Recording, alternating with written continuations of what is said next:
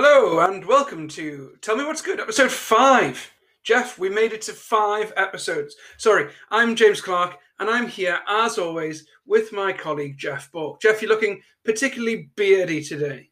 I'm trying to save money on the heating, quite honestly. I've turned to my dad, don't touch that thermostat. Yeah, well, I've just got into uh, into Schitt's Creek, uh, just finished or halfway through season two. I'm wondering whether you're trying to style yourself on mutt I did, you know, it did cross my mind. And if you know the beard of which you were talking about, I can safely say that mine is nowhere near as spectacular as Mutt's beard. It's not. I think we think we might have to stick some kind of side by side comparison on our social media, which, by the way, listeners, is as always at Tell Me What's Good UK on Insta, at Tell Me What's G on Twitter, and if you want to get in touch via email, if you don't do the social we're uk at gmail.com. Jeff, an exciting week uh, or a couple of weeks ahead. I know I'm excited for a few things coming up. You?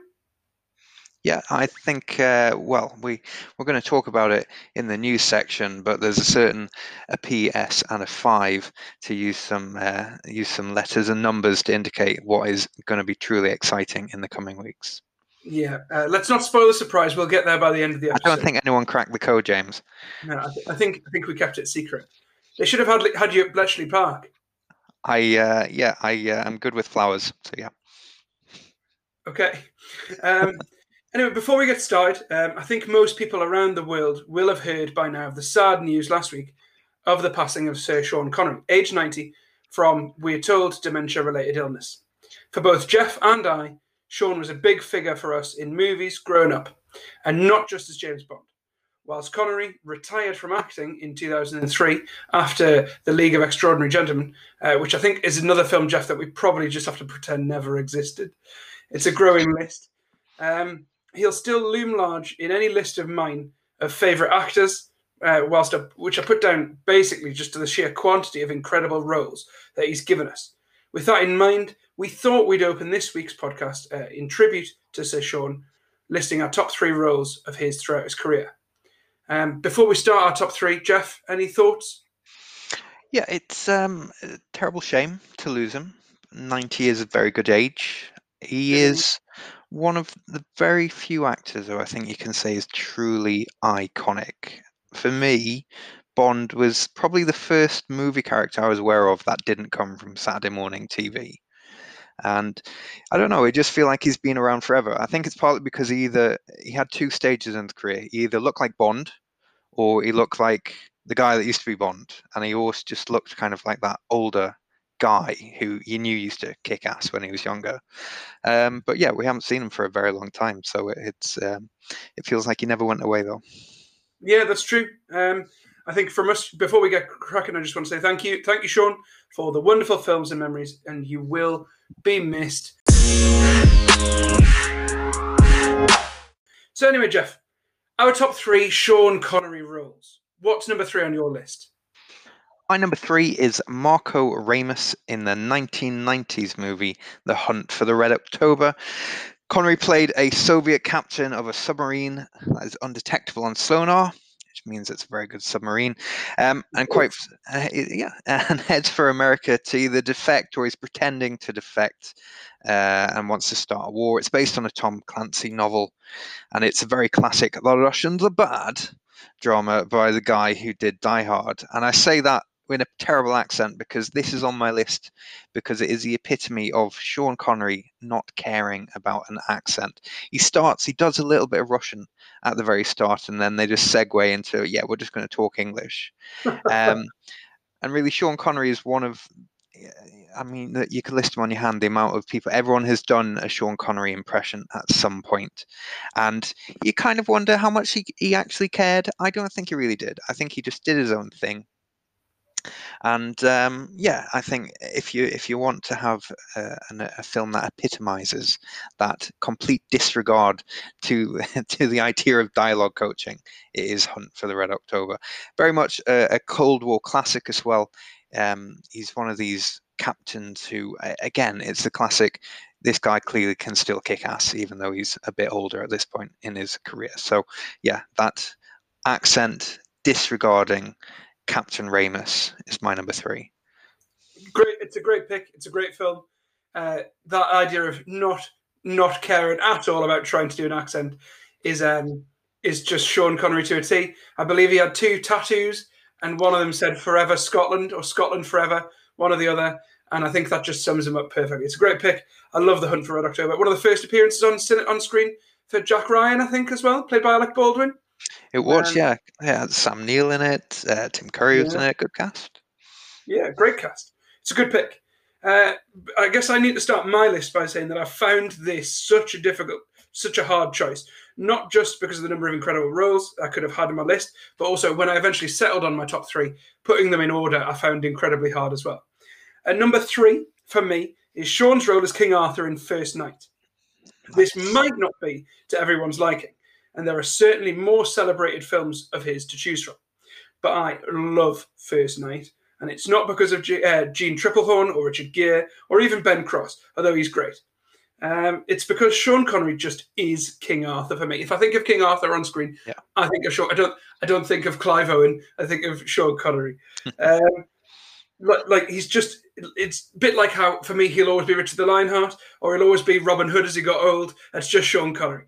Um, he exudes grace, love, jealousy, fury, anger. He has a wide range of emotion in this film.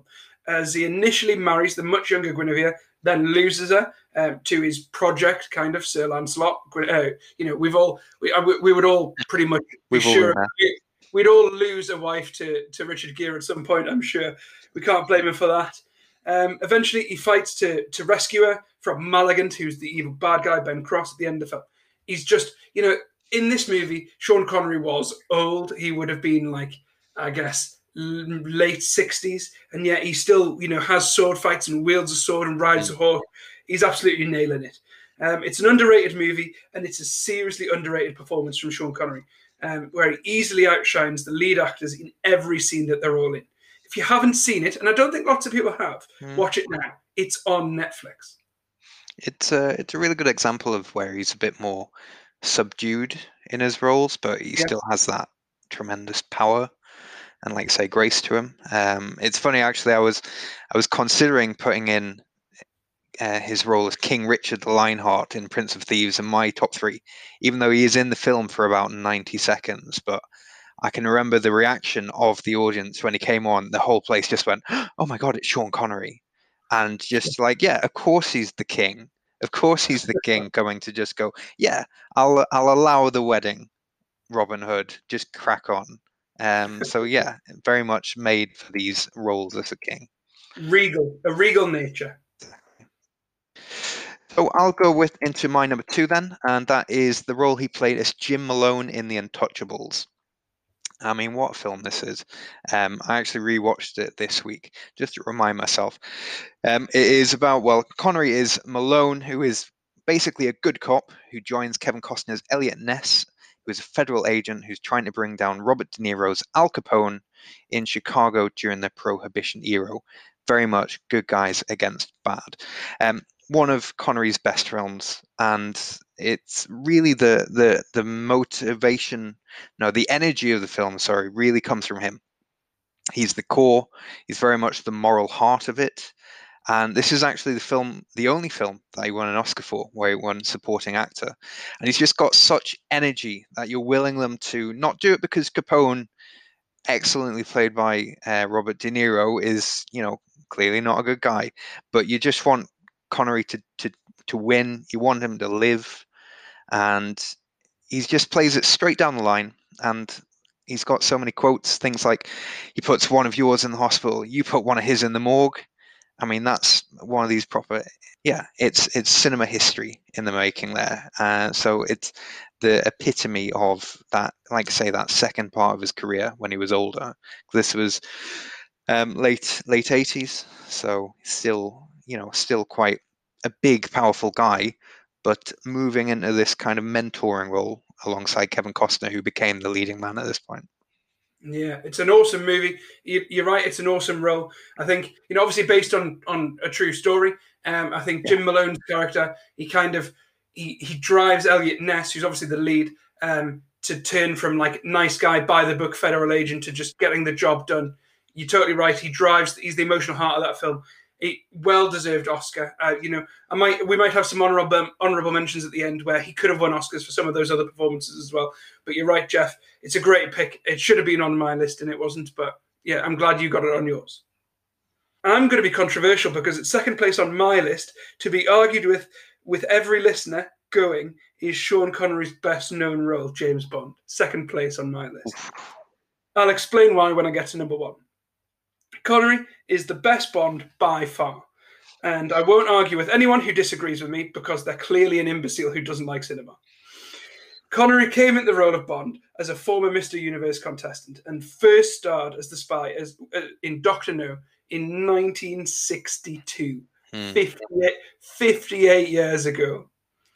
And to be honest, he doesn't look much. He didn't look much older this year. It's crazy. um, he went on to embody the spy in six more films, like we all know. You know, we all know from Russia with Love, Goldfinger, Thunderball. You only live twice. Diamonds are forever, and eventually, never say never again. After a bit of a hiatus, contractual hiatus. Hmm. Um, whilst these might not be amongst anybody's favorite Bond movies, they are in mine. Uh, and he absolutely embodies that role, marrying charm, sophistication, and good looks with threat, physical presence, and a seriousness that hasn't really been seen in the role since until Daniel Craig. He is everything the Bond from from Fleming's books is, and more. Yeah, I'm a huge fan of the books, and he just embodies that character. And he will always be the actor that audiences think of when they think of James Bond. That's why he is on my list. I see. I'm I'm I'm curious to see why he is number two, but you are absolutely right. He is Bond. Um, I mean, Doctor No. You just need to watch the start of it. It's it's him.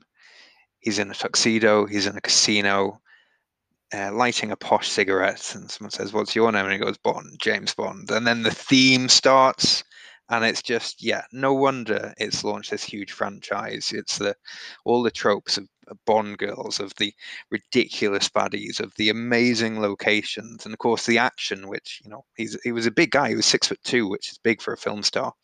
And uh, yeah, he just it's it, it is no surprise that Bond captured the imagination.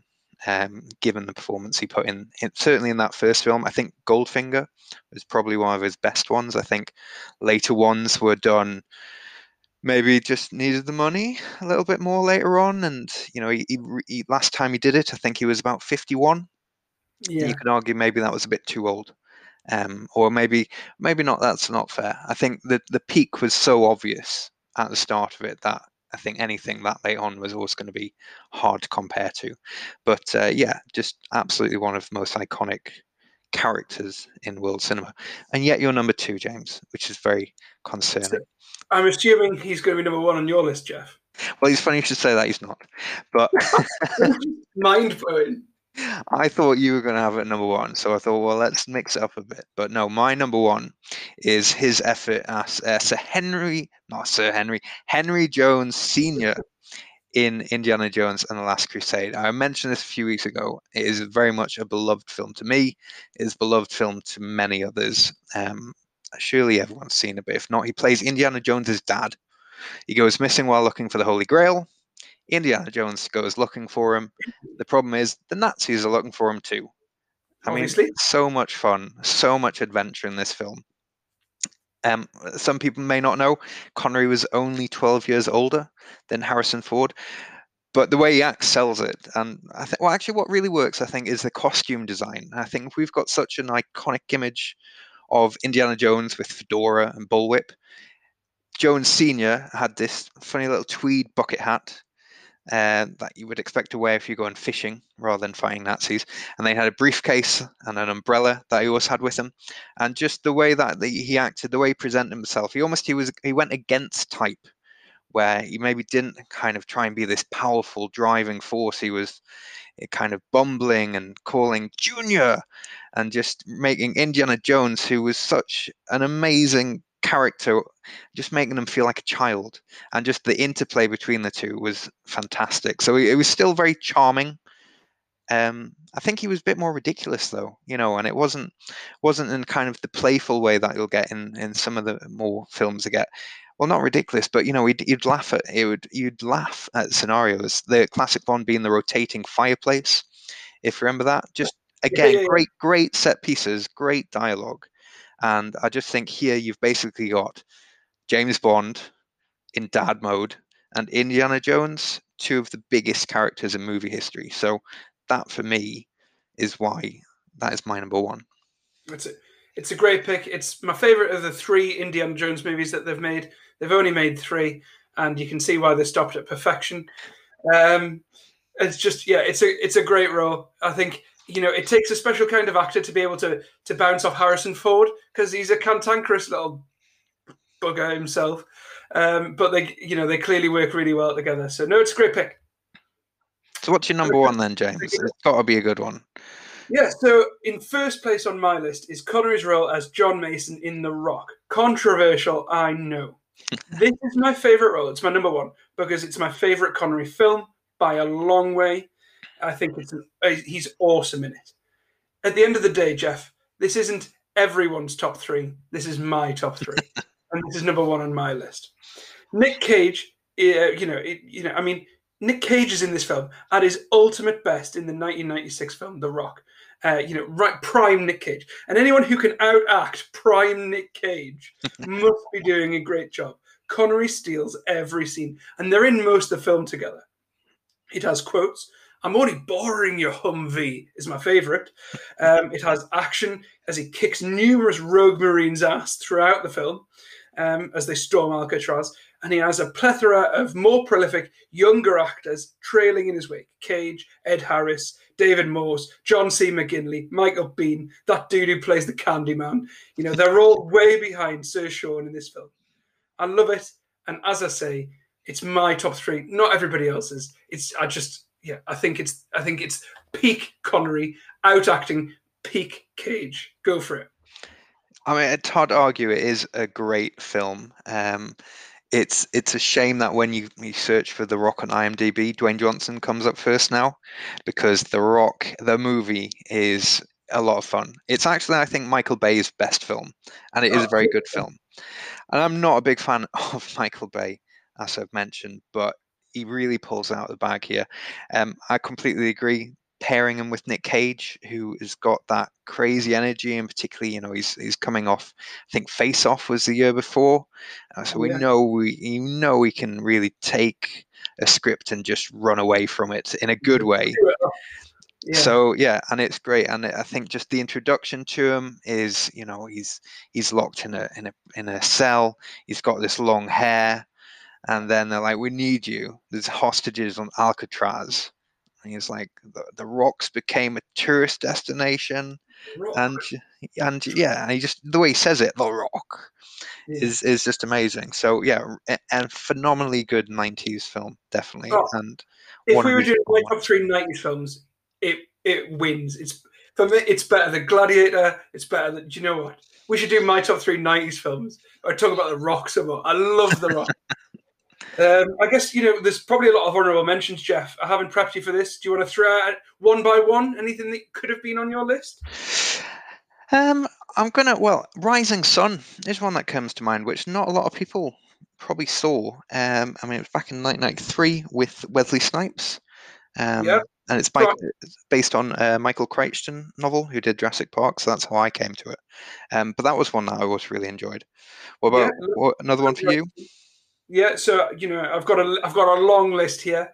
Go on then. Entrapment. I love Entrapment. He's he's good as an Yeah. old guy perving on Catherine Zeta-Jones, but he's really, you know, probably wasn't, probably wasn't a stretch for him. But um, it's an awesome film. I love Entrapment. I, I could keep going. Uh, Yep. The Longest Day, which he was in pre-Bond. I love The Longest Day. Uh, the wind, the wind and the lion. My dad what made me watch growing up and loved. Great Train Robbery. Uh, Mhm. Outland. Uh, I know you're a huge Highlander fan. Yeah, that's very much one of these. Um, it, uh, they call it well, it's franchise now, isn't it? But uh, yeah, he, he's that's one of these films that have gone into it. Um, I think it was interesting that after he did Bond, he did a Hitchcock. Yeah, Um, Marnie. he did Marnie, which I mean, it's okay as a Hitchcock film. He's just he's a very typical Hitchcock lead for it, but he's very pretty, I think, in the role of it. But um, you know, it just it says a lot that Hitchcock will. Well, he's uh, well, it's, it doesn't. It's not a great stretch. Oh, you've done really well, Bond. Do you want to be in my film?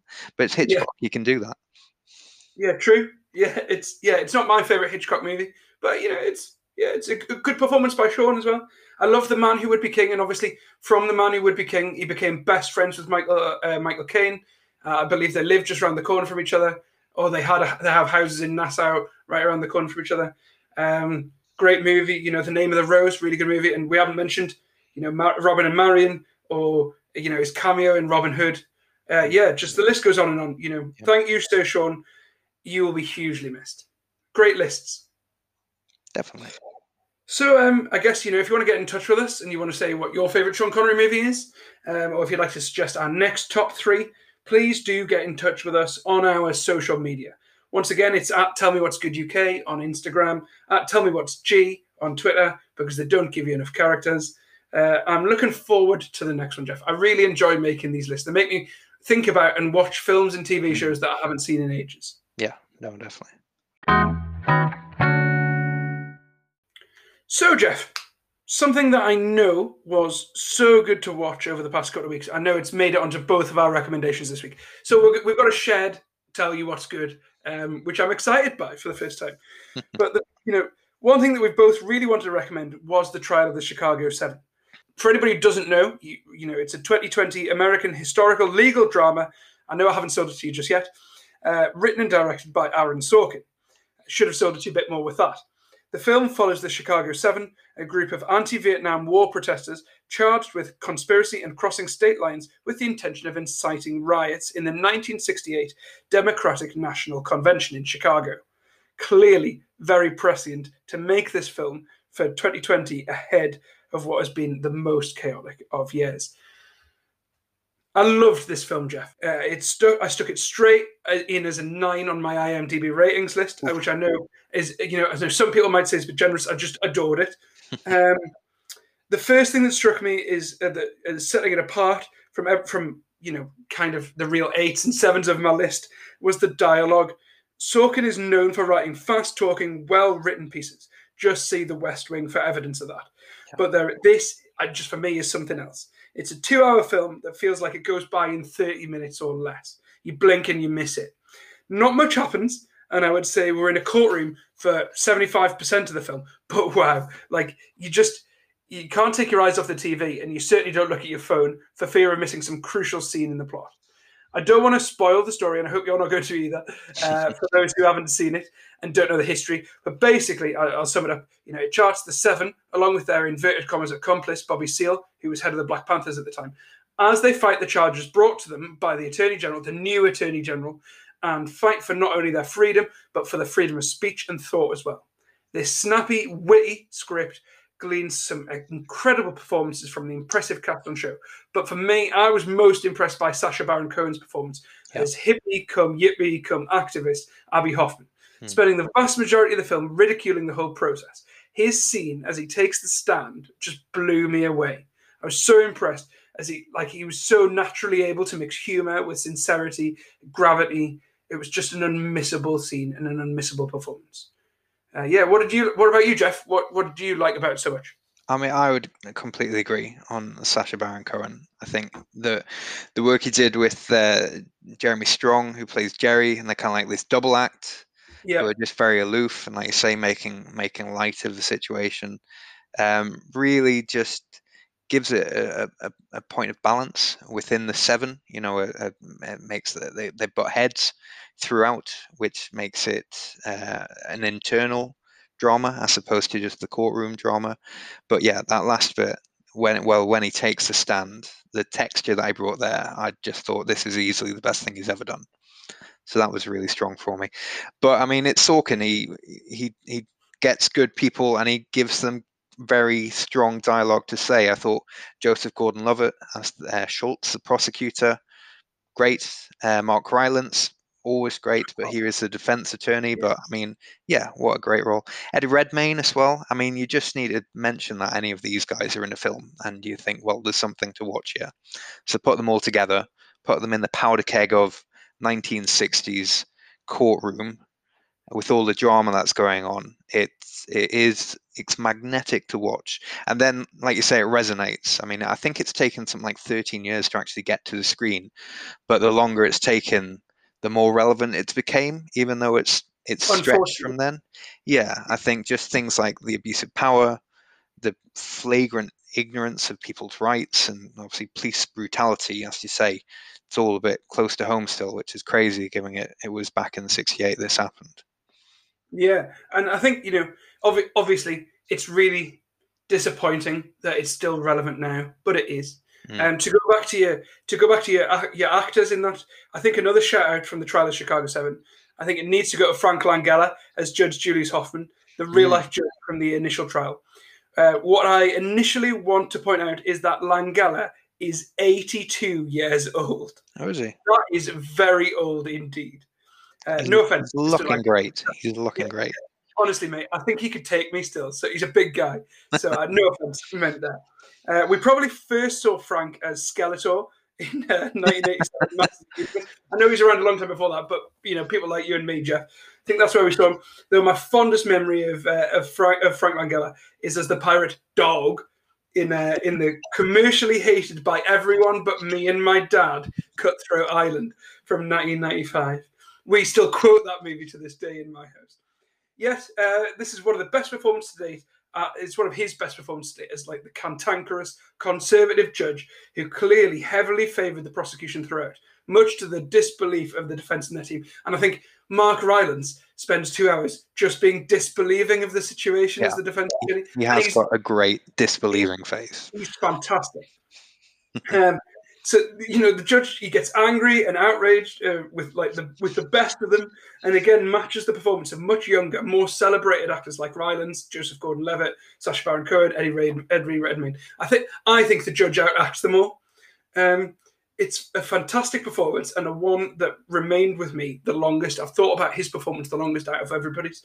I really hope, I really hope he gets looked at by the Academy for Best mm. Supporting, you know, role or nomination. I really think he deserves that when he's only had one Academy nomination in his entire career for Frost Nixon, and I, I yeah. think I, I, think he really deserves it for this.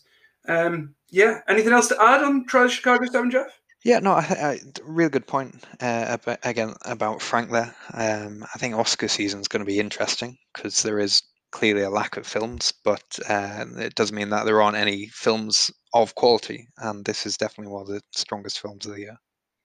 Totally agree. Um, you know, seriously, listeners, if you haven't seen the trial of the Chicago Seven um, yet, then A, where have you been? And B, what are your plans for tonight? Get it watched. Um, it's on Netflix. You know, so most of you have it. It'll be free to have because you pay already. Just watch it. You won't. You won't regret it. You'll. You'll probably insta us and say thank you. Um, tells a vital story that it's and it is a vital story in this day and age.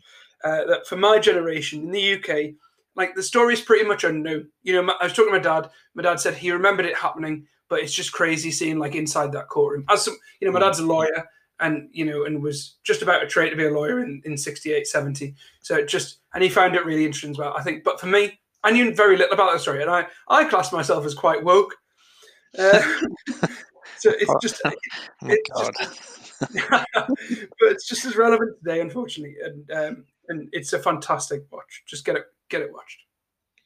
Cool. So yeah, you got something else to recommend? Would you say it's along the same lines as Trial of the Chicago Seven, Jeff? Yeah, I mean, I think it's got the same political impact um, as as the Trial of Chicago Seven.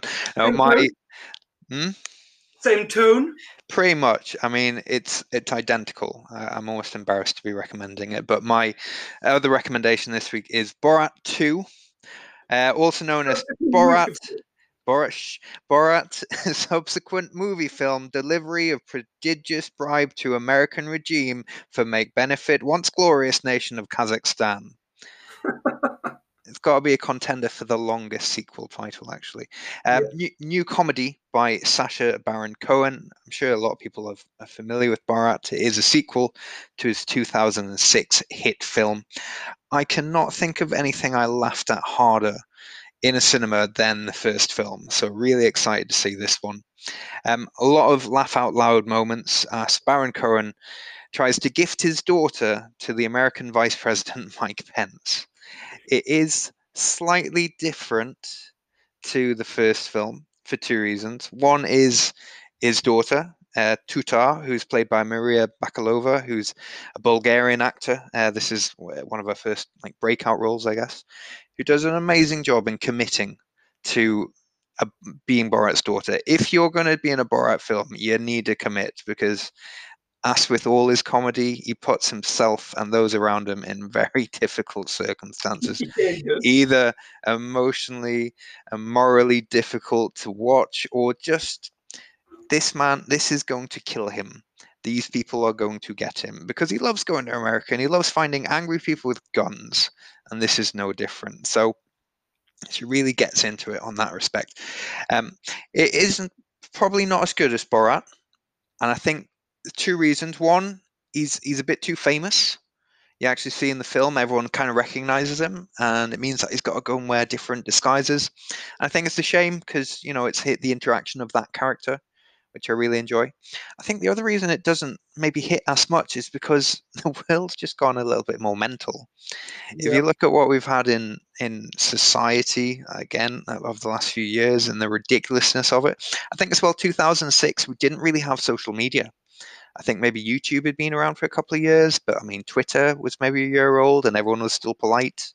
Facebook hadn't really started going, so we didn't really have this window into the ridiculousness or the the uh, diversity of opinion in the world. So maybe that takes away a little bit, but um, you know he still puts himself out there. He still manages to get Donald Trump's personal lawyer Rudy Giuliani to do an interview that you end up watching through your fingers at times. So still a very very funny film. Um, and definitely one that I would recommend. And that's streaming now on Amazon Prime and it's a very good way to spend 95 minutes. Yeah, it is. And, you know, whilst I wasn't as enamored with Borat 2 as you were, um, and one, uh, like, one thing I've got to admit is that I've never seen Borat 1. I, I, don't know why, because uh, I love that kind of comedy and I love Sacha Baron Cohen. Never seen it. I might go back and watch it now. Um, but yeah, I've got three things to say about Borat 2. And, well, four things really. The first is that there are laugh out loud moments, but there are as many moments where you want to hide underneath your sofa as there are laugh out loud moments. Um, yeah. The second thing is it blows my mind that it that half of this film was made during like COVID times, and like yeah. how, how have America responded to COVID if Borat and his daughter can make a film interviewing people when when I didn't see my family for six months? It blows my mind. Uh, my third thing is the scene in the synagogue, which could be horrendous, is the most heartwarming and hilarious scene of the entire film. Yeah. As you know, Borat, who is infamously an anti-Semite because he's from Kazakhstan, mm. goes undercover as as a as a stere- what he sees as a stereotypical Jewish person. It's just an incredible scene and really heartwarming. And the last one, the last point is there's a scene where we see him uh, in the house with two conserv- like conservative redneck kind of guys. Yeah. He lived in character as Borat for six days with them. Yeah. For Crazy. six days without breaking character. Like that is a man who is dedicated to the message he wants to bring and dedicated to his craft. And whether it's for everybody or it's not, it, I just think it needs to be it just needs to be praised by everybody that the bravery of him as a as an actor and as a filmmaker. And it's an awesome movie. It is hilarious at times, and I would recommend it too. So, James, what have you got to recommend this week as well? Yeah, so my second recommendation this week is one that might be a bit more niche, uh, as I'm recommending the awesome game Ghost of Tsushima, available currently only on PlayStation. I'm trying to say that in a, in a, in the correct. I'm trying to pronounce that correctly because you know you want to get things like that right. So Ghost of Tsushima is an action slash adventure open world game set in 13th century feudal Japan which you know it tick tick tick for me already. It had me hooked at that. Uh, you play the last remaining samurai, no relative of Tom Cruise, um, tasked with rebelling against the invading Mongol horde led by a guy called Khotun Khan, who was grandson of Genghis and brother of the ruling Kublai Khan at the time. And he led that very real 1274 invasion of Japan by the Mongols. So this is based on true story uh, that landed first in the under state of Tsushima as they began their assault. So it's based on real life events, uh, although obviously fictionalized. Uh, basically, Jeff, the story goes that you're aiming to free your captured uncle, the ruling lord of the island, from the Mongols as you learn and develop the skills and craft of the samurai along the way. However, you soon discover that you can't defeat an entire Mongol army, so one honorable as one honorable samurai, and must renege on the code of the samurai and like strike from the darkness, kind of the stealth element. That's where the stealth element comes into the game, um, just to survive and strike fear into the enemy. It's this clash of cultures that underpins the main story arc of the game. I'm lo- Jeff. I'm loving this game basically because it's some of the best sword combat I, as a fairly casual gamer, have ever played. It's better than The Witcher Three and The Frayed CD Projekt Red. Wow. Uh, yeah, you have four. Basically, you have four main like sword fighting stances that you're effect that are effective against different enemies, and the game releases these to you slowly, kind of drip feeds you the understanding of how of swordcraft as a samurai, and so suddenly you find yourself with almost samurai like reflexes in battle by the end of the first act. You're like, right, he's looking like him, so I need to fit into this stance, and you switch instantaneously. It's a really clever combat mechanic that works incredibly well. Um, but is easy to pick up for somebody who's not into like hardcore gaming and, and, co- and sword fighting games and things like that. Also, the game marries an excellent storyline with some of the most beautiful world building in any game I've ever played ever. Um, up there with the best of the PlayStation 4 generation. The landscape is beautiful. You can go anywhere you can see, usually on your trusty horse. Uh, the little features of this game make it really pop. You know, for ex- as an example, as you ride through a tall field of pampas grass, your character Jin will lean down off his horse and like run his hand through the grass gladiator style as you're riding through it. Um, there's very little music in the game, um, and what there is kind of like kicks in important moments like fights and you know when you're investigating a shrine or something like that. Uh, it means like most of the time you're just left to listen to the sounds of the world around you. It's incredibly well made like that. It's the only action game I've ever played that rewards your character with a health boost. If listen, just check this out. If you take time out out of your fighting to sit by a lake, look at the scenery, reflect on your life, and write a haiku. Uh, you actually write haiku poetry. each one rewards you with a pretty sweet headband to wear as well. Also, you get rewarded for like getting naked and taking a bath in some hot springs and thinking about what you've done in the game so far. I even had a side quest to prevent the island's sake distillery from being burned down by the Mongols, as it would hurt the island's hurt the island's population spirit too much if it burned down. Honestly, I love these little touches, and there are many more besides. It's really telling that Japanese game developers are furious that an American game developer has made this game. They're furious because they've done it such justice.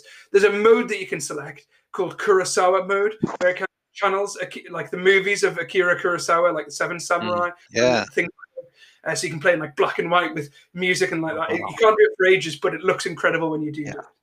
Uh, if you're keen to get into a new game, I couldn't recommend Ghost of Tsushima highly enough. Not only are they offering a free upgrade, great to play PlayStation 5 uh, once it's released, um, but the studio, Sucker Punch, have just released a massive online mode that is totally free.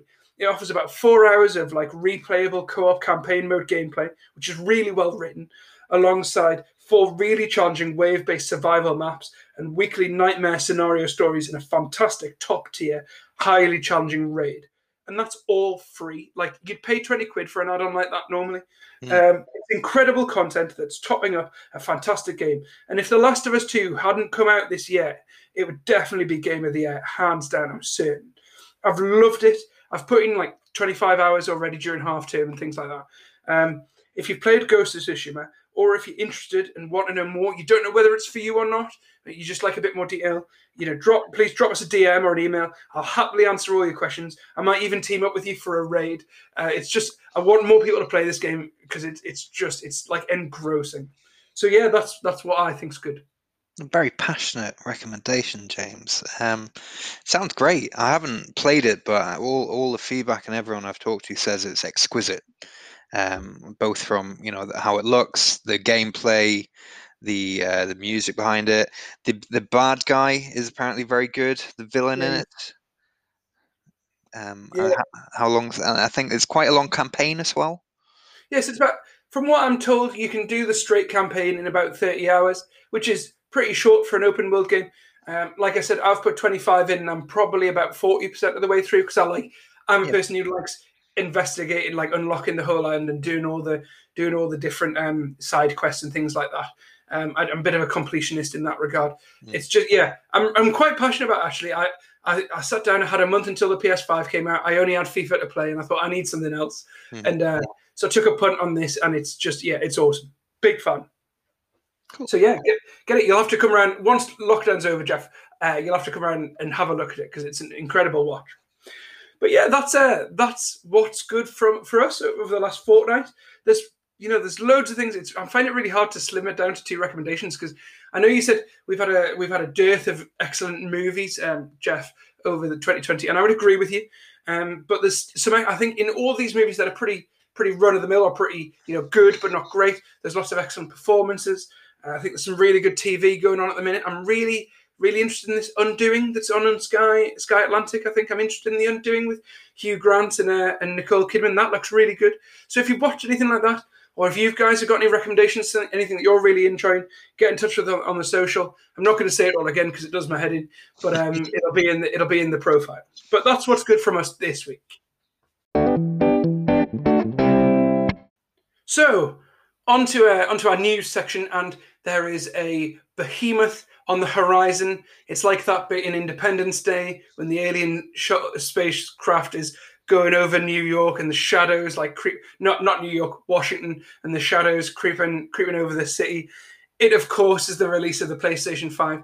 By the time of our next episode, not this one, but our next one, the PlayStation 5 will have been released both in the US and also a week later in the UK. Obviously, the release date in the UK is the 19th of November. If you haven't pre ordered one, guys, you are in, in bother. I think you might struggle to get one before Christmas. You and I, Jeff, have both pre ordered ours, haven't we? Because we, we are man children. we have. What? I, I ordered mine in the depths of night um, when the game store opened very quietly.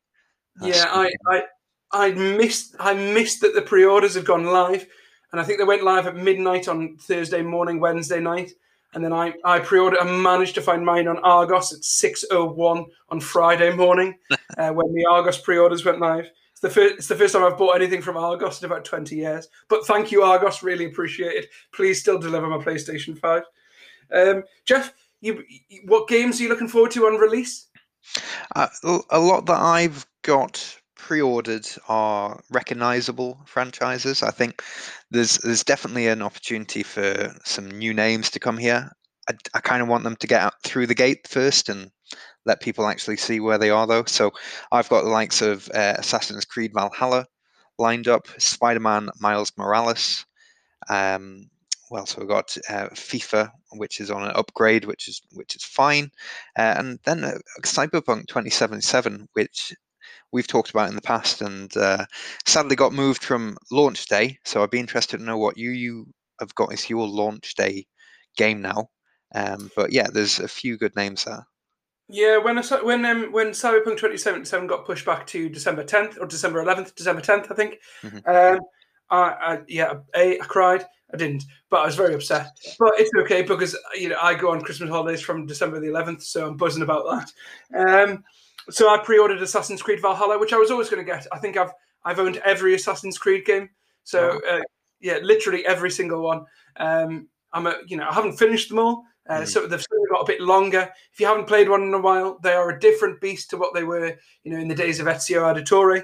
But I'm excited for Valhalla. I love, Vi- you know, I love anything Vikings.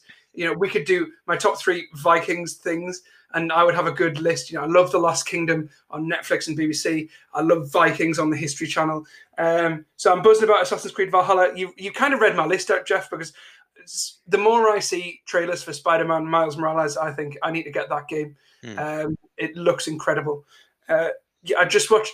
I watched. I think it was IGN's review of the PlayStation 5 mm-hmm. and the guy who was reviewing it said that because uh, they've obviously got theirs already because they're real journalists instead of just guys who are sat in their room.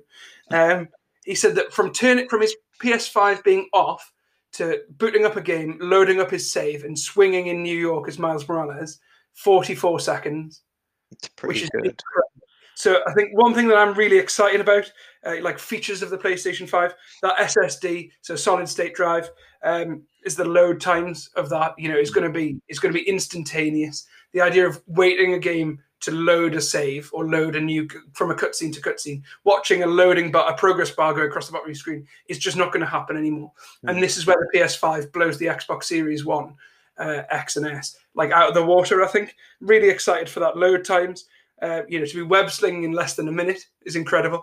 Um, I'm also really excited about the DualSense controller. So that's yeah. the PlayStation new controller that's getting getting rave reviews from people that have people that have held it. Has this thing called haptic feedback, mm. which the word the word haptic I only learned when I read Ready Player One, which yeah. is obviously set well in the future. Um, but that idea that the different parts of the controller will give you feedback depending on whether you you're firing a, weapon or whether your gun jams or whether you take damage. Um, you know, adaptive triggers so that they can block and stuff like that. It, I'm really excited. People are like raving. It's like revolutionizing, uh, you know, controllers of games controllers. So I'm excited about that. Anything else popping up for you? Yeah, I mean, hardware hardware is, uh, is it'll be interesting to see what they bring out. They've brought a media remote for yeah. the first time for I think they may have had one for PS3, uh, but they haven't for PS4. And uh, they've got there's a few buttons on the bottom. I think you can go straight to Netflix, straight to YouTube. So that's quite interesting. Where I guess they're trying to position it more as a, a multi-discipline uh, console as opposed to just gaming, which I think is yeah. important. But the yeah the the list of games that are out there there's a lot of recognizable brands. I think call of duty crash bandicoot a couple of other ones that they've already lined up which will be uh, out soon if not uh, on launch day. And i just think there's a lot there's a lot to attract people there just from that list. And if they can match that with as you say better loading times enhanced graphics greater hardware i think we're in for a very good gaming experience this christmas or from the 11th of December if you're a teacher like James. Yeah, yeah. Uh, weekends exist. Weekends exist. Um, you know, if we look a bit further than 2020 or holiday 2020, I'm excited in 2021. I'm a huge Horizon uh, Horizon fan. Horizon, um, whatever it was called, something Dawn, uh, Frozen Dawn. Maybe it might have been called. I can't remember. It was He's an incredible game. yeah, it looked, looked fantastic. So there's a sequel, Forbidden West, coming out in 2021 that looks even better. I would say uh, Hitman Three. I've loved all the Hitman games. Again, I've owned all the Hitman games, mm. so I'm excited. And there's been more than three. Um, yeah. Uh, it's just three since they started numbering them. Uh, Deathloop looks really good. I don't know an awful lot about that, but it looks really good. I think Hogwarts Legacy is going to bring gaming to a, an entire second new group of people. Um, mm. I'm hoping hoping my wife gets involved with Hogwarts Legacy because it looks like the Harry Potter game that Harry Potter fans have always wanted but never really had. Um, and at some point they've got to release. At some point, Rockstar have got to release GTA Six. Like I, I've owned GTA Five on the PS3, the PS4, and then it's a free upgrade to PS5. Like at some point they've got to bring out GTA Six, and I'm really excited for that when it comes out. So yeah, lots to be excited about with the PlayStation Five. I literally, I, it's seven years, seven, if not eight years since uh, the PS4 came out, so I'm buzzing. Yeah, so other than the PlayStation 5, I guess we've got a few other things on the horizon. It's been a fairly quiet week for media news, hasn't it, Jeff, other than the PlayStation 5? I guess with the US election and with lockdown and things like that. But a couple of things have cropped up. Yeah, one for me was uh, a new trailer that was out for a Netflix documentary called Trial 4. This is about a black man charged with murdering a white police officer back in the 90s, and this is his fourth trial, thus the name. Quite simply, trying to prove his innocence uh, and saying that is due to police corruption. Uh, for, I think this gave me uh, feelings of uh, When They See Us, which came out last year on Netflix, which yeah. was which was really good and powerful. Uh, also, Making a Murderer from a few years ago. If you remember the the righteous indignation of seeing someone who the viewer is led to believe is innocent, and, and then the, the, the craziness of, of a court system that just isn't um, treating them fairly. So really, it's a continuation of Netflix's really strong output of true crime. I think they've done a lot with drama and documentaries in recent years that that has made it um, one of these things to watch as opposed to something that's Freeview Channel 94 or whatever. Um, and so, yeah, that's coming out. Well, it's out now, in fact, and that's streaming on Netflix. Yeah, uh, it, you know, I'm not the biggest true crime fan. I struggled with making a murderer. Um, in fact, I, I gave up after a couple of episodes. I know everybody else I know loved it. It's this true crime thing I've always struggled with, and and then and I kind of struggled with a bit of reality documentary like that. And then obviously Tiger King came along and revolutionized my life.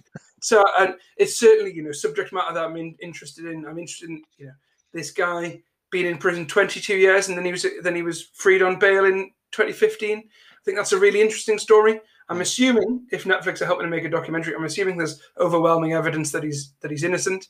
I'm interested to see. It's very relevant today, so yeah, it looks good. I know you're also interested in the flight attendant, Jeff. Yeah, this one. So it hasn't got a UK release date yet, but it looks pretty strong. So surely it won't be far away. Uh, but this is coming out this month on HBO Max in America. Um, the reason I think it'll do well, both because it looks interesting, but it stars Kaley Cuoco, who is, of course, Penny from Big Bang Theory. She is a flight attendant. She wakes up next to a dead man. She can't remember why she's woken up next to a dead man and then cracks on being a flight attendant. It's a, a dark comedy. It is a limited series. It's only eight episodes, and we've we've spoken before how much we love limited series because it doesn't take long to watch. It looks like there's going to be a lot of fun with this one. So really keen for this one to jump, if not fly, across the Atlantic. Nice. Uh, yeah, it's from the create, creators of You as well. And I know You season one took everybody on Netflix by storm, Bird Box mm. style, a couple of years ago. I know I really liked season one of You, and then I gave up in the middle of season two. So it being a limited series, I don't know whether that means that they won't make a second series or not. But it looks it looks like it's got the best bits of You, that dark comedy and the kind of unbelievable nature. Um, you know, she's a she's a strong comedic actress as well. I think I think she's a bit under underrated for her work on Big Bang. But yeah, I'm excited for that. It's, mm. With it being on HBO Max, I assume Sky Atlantic would be its natural landing point. It seems to be very much where it goes. Um, mm. I, I I like you too, without wishing to sound like I'm flirting. Thanks, Jeff. Um, and that's uh, that's coming back on it for season three actually, um, which they're going to start filming that one. Two? I have not. I have not yet, but uh, I like you, so I will continue yeah. looking at you. Sounds good. Okay, you've thought that through. so yeah, that's the flight attendant. Uh, released on 26th of November in America, so hopefully arrive on our screens a few weeks later. It does look good. Watch the trailer, guys. Uh, one thing from me, it was announced probably 10 days ago now uh, that Netflix are developing an Assassin's Creed live action TV show as previously discussed within the last 10 minutes, where I'm a massive Assassin's Creed fan. Unfortunately, the film was shocking. Like, shocking. You thought Assassin's. Creed, great storyline. Michael Fassbender, like, we all love the Fassbender. We love the Fassbender. We love the Fassbender. It's a terrible film, like, really poor. Um, but Netflix have a history of doing this really well. See The Witcher. You know what I re- you know I really hope is there's very little known about it so far, other than making a live action TV show. I think Assassin's Creed, for anybody who doesn't know, it's set across multiple time periods. Um, each game changes time periods. So we've had uh, like uh, Renaissance Italy, we've had uh, Jerusalem in kind of like Middle Ages or late Middle Ages. We've had pirates uh, in the Caribbean, not of the Caribbean, in the Caribbean.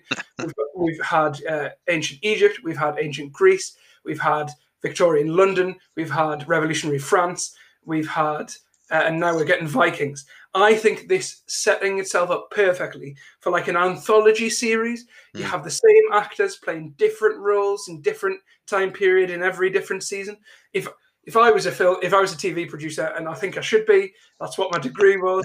Um, that's what I would do. You know, kind of American Horror Story style, same cast, but playing different roles. And I think that would be a really interesting approach.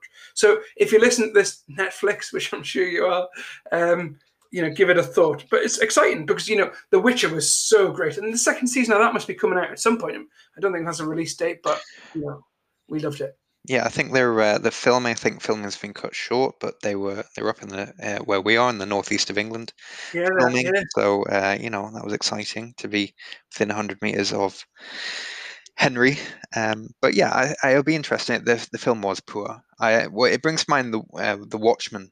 I think not that the film was anywhere as poor as Assassin's Creed, but the ability to tell more of that story through a TV show uh, really enhanced the the on screen story there uh, with the series that came out uh, last year. So yeah, hopefully they do something the same. And I would love to see that idea what you've just said there of the same actors in different roles. I think that would be something that we haven't seen for a while, or at least not so overtly. And uh, yeah, there's potentially a lot to be done with it. So keen to see where that one goes. Yeah, I should find somebody to tweet about that. I need to get some credit for that. I think it's a the more I think about it, the more I think that's my bag. So, um, unless Jeff, you've got anything left to add, I think that'll do me, James. I'm going to go and warm my thumbs up, ready for my new DualShock arriving in a matter of days. yeah. Um, so, from me, James Clark, and from him, Jeff Ball, Goodbye. it's goodbye and good luck.